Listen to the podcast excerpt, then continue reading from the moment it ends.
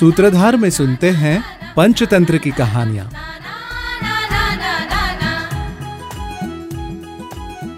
नानाम्यम नमतजे दारु, नाशमने सात्क्षुर क्रिया सूचिमुखम विजाने ही ना शिष्यायोपदिश्यते अर्थात, नहीं झुकने योग्य लकड़ी नहीं झुकती, पत्थर से दाढ़ी नहीं बनाई जा सकती, और अशिष्य को उपदेश नहीं दिया जा सकता।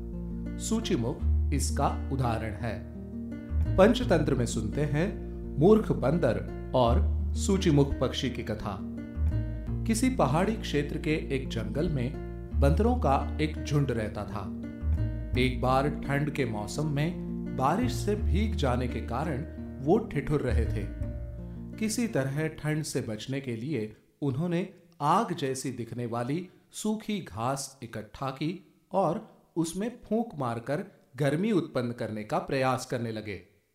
उनको इस प्रकार घास के ढेर के चारों ओर बैठकर निरर्थक प्रयास करता देखकर सूचिमुख नाम का एक पक्षी उनके पास आकर बोला, ये कैसी मूर्खता कर रहे हो?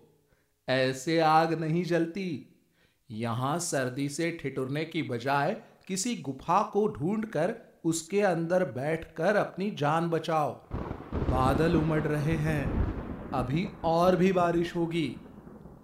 उनमें से एक बूढ़े बंदर ने बोला, तुम अपने काम से काम रखो। हमें तुम्हारे ज्ञान की आवश्यकता नहीं है। पक्षी ने बूढ़े बंदर की बात अनसुनी कर दी और बार बार वही बात कहने लगा, अरे बंदरों, इस प्रकार व्यर्थ का प्रयास मत करो। जब किसी तरह उसका प्रलाप शांत नहीं हुआ तो अपना प्रयास व्यर्थ होने से क्रोधित एक बंदर ने उसके दोनों पंख पकड़कर उसे एक पत्थर पर पटक कर मार दिया इसीलिए कहते हैं कि अयोग्य को शिक्षा देने का प्रयास नहीं करना चाहिए